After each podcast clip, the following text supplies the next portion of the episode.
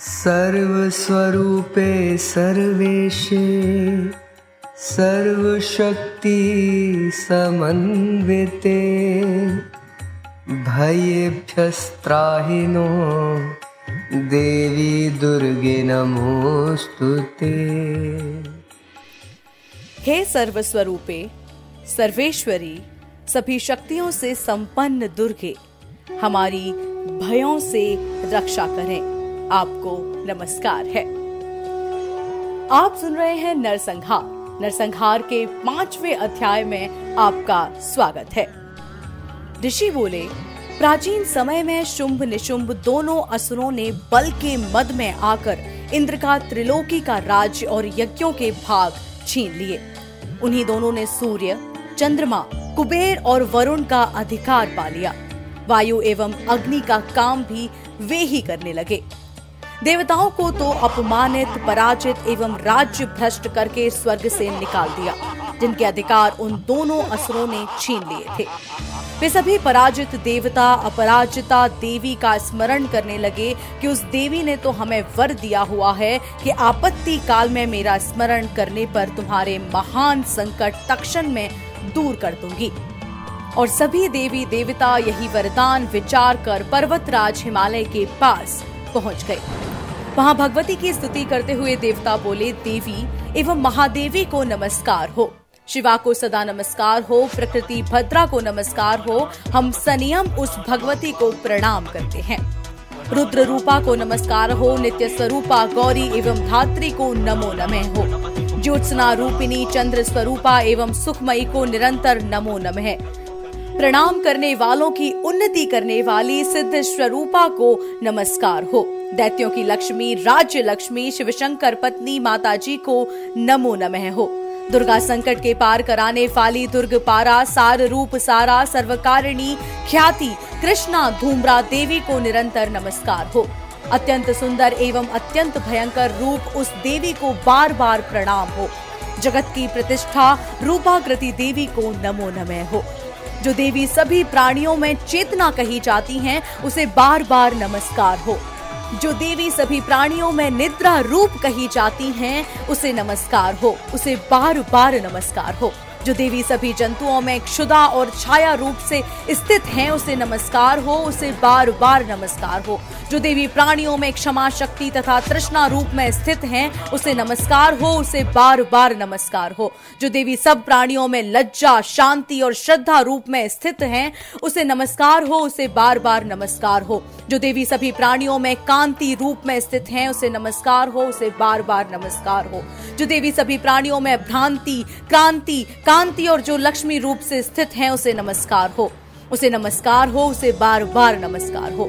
जो देवी समस्त जीव मात्र में वृत्ति रूप से स्थित है, उसे नमस्कार हो, उसे नमस्कार हो, उसे बार बार नमस्कार हो। जो देवी समस्त जीव मात्र में स्मृति रूप में स्थित है, उसको नमस्कार हो बार बार नमस्कार हो। जो देवी समस्त जीव मात्र में तुष्टि रूप से स्थित है, उसको नमस्कार हो, उसे बार बार नमस्कार हो।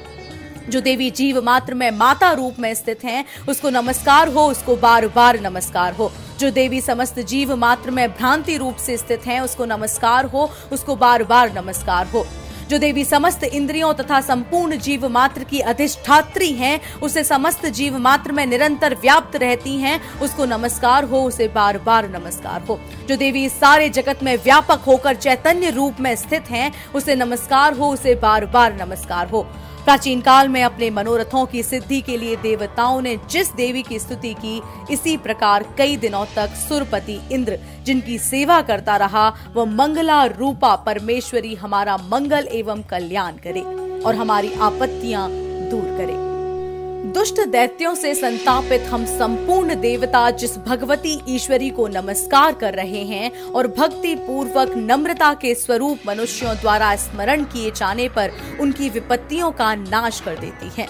वह हमारी भी सभी विपत्तियों को दूर करे। और फिर ऋषि बोले, हे राजन, सभी देवता जब इस प्रकार भगवती की स्तुति कर रहे थे, उस समय श्री गंगा जी के जल में स्नान करने के लिए श्री पार्वती जी आई। उस समय सुंदर बोहों वाली पार्वती जी ने देवताओं से पूछा कि तुम लोग किसकी स्तुति कर रहे हो? तब उनके शरीर कोश से प्रकट होकर शिवा बोली, ये देवता तो शुंभ दैत्य से सताए हुए एवं संग्राम में निशुंभ से पराजित हुए मिलकर मेरी ही स्तुति कर रहे हैं। श्री पार्वती के शरीर कोश से श्री अंबिका जी का प्राकट्य हुआ। इसी कारण सारे संसार में कौशिकी नाम से प्रसिद्ध हैं। इस प्रकार जब कौशिकी प्रकट हुई, श्री पार्वती जी रूप में काली हो गईं। अतः हिमालय में रहने वाली काली का नाम विख्यात हुआ। उसके अनंतर शुंभ निशुंभ के सेवक चंड तथा मुंड ने वहाँ आकर उस अंबिका देवी को देखा तो उस समय परम सुंदर रूप धारण कर रही थी। उन देवों ने शुंभ दैत्य को जाकर कहा कि हिमालय को अपनी कांति से प्रकाशित करती हुई परम सुंदर स्त्री वहाँ बैठी है। वैसा उत्तम परम सुंदर रूप किसी ने भी कहीं न देखा होगा। हे असुरराज देवी कौन होगी इस बात का आप ही पता लगाइए और उसे ग्रहण कीजिए। वह स्त्री क्या है?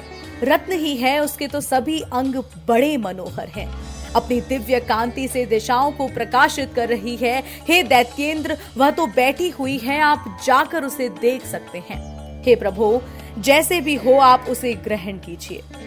ऋषि बोले, तब चंड मुंड के वचन सुनकर शुंभ ने महाअसुर सुग्रीव को दूत बनाकर देवी के पास भेजा और कहा कि तुम मेरी ओर से उससे इस प्रकार से कहना और इस प्रकार का उपाय करना जिससे कि वह प्रसन्न होकर अत्यंत शीघ्र ही यहाँ आ जाए।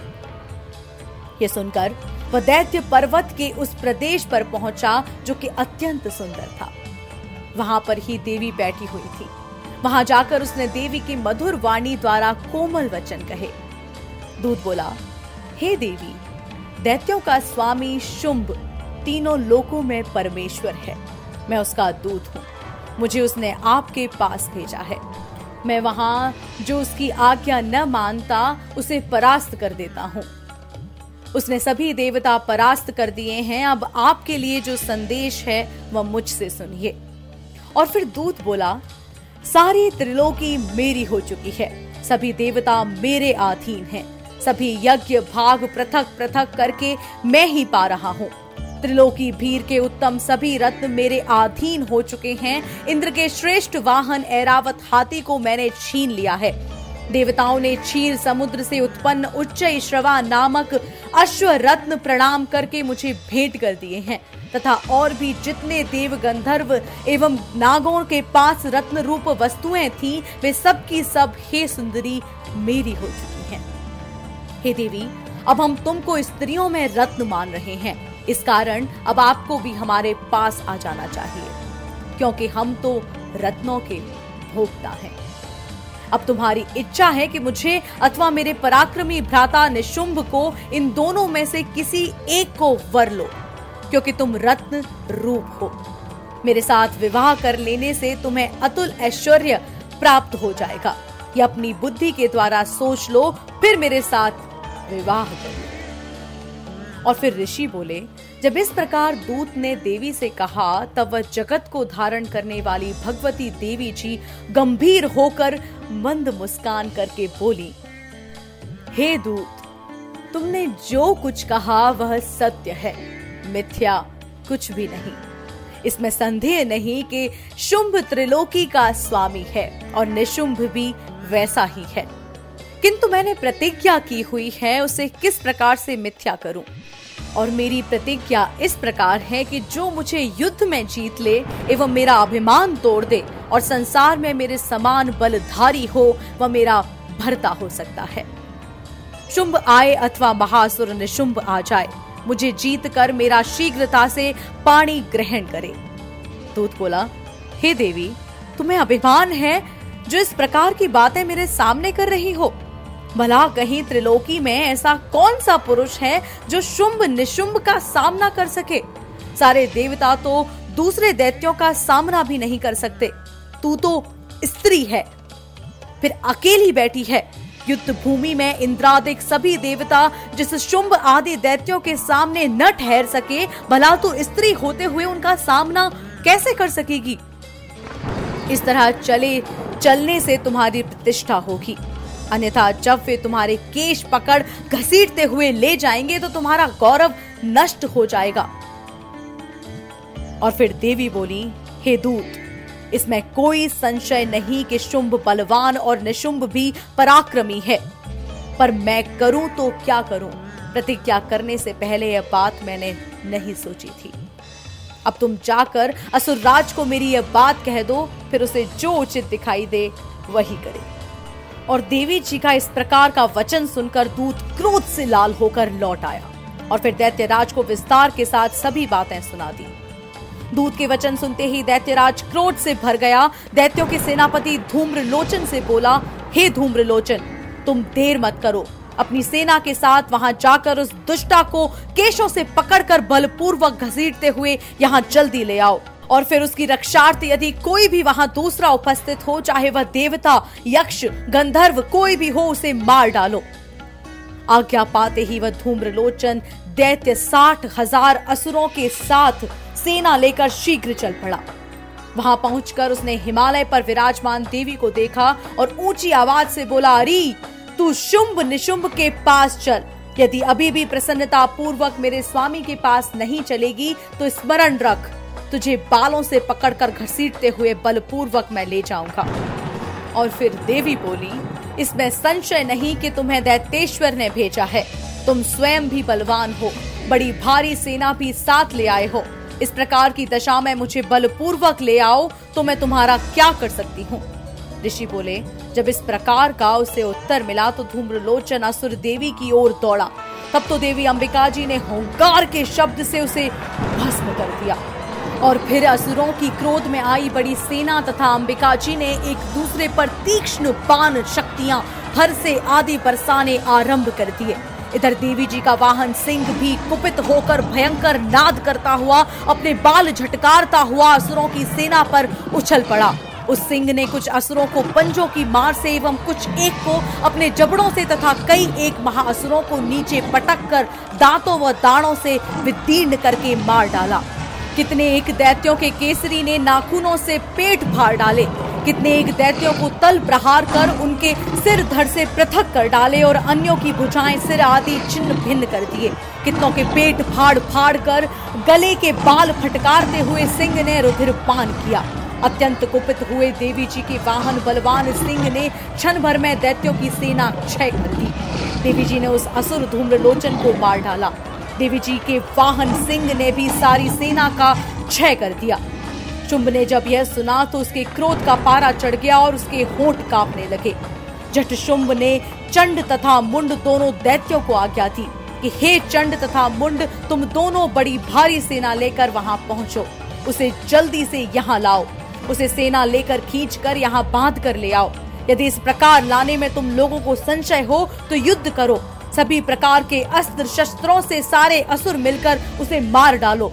उस दुष्टा के मर जाने एवं सिंह के भी मारे जाने पर जिस दशा में भी अंबिका पड़ी हो, उसे बाँध कर अपने साथ लेकर शीघ्र आओ। आप सुन रहे थे नरसंहार का पांचवा और छठा अध्याय। सातवें अध्याय में हम जानेंगे कि कैसे शुंभ निशुंभ को देवी अंबिका ने मार गिराया। नरसंहार के सभी रूपों और देवी की कथाओं के लिए सुनते रहिए जागरण पॉडकास्ट।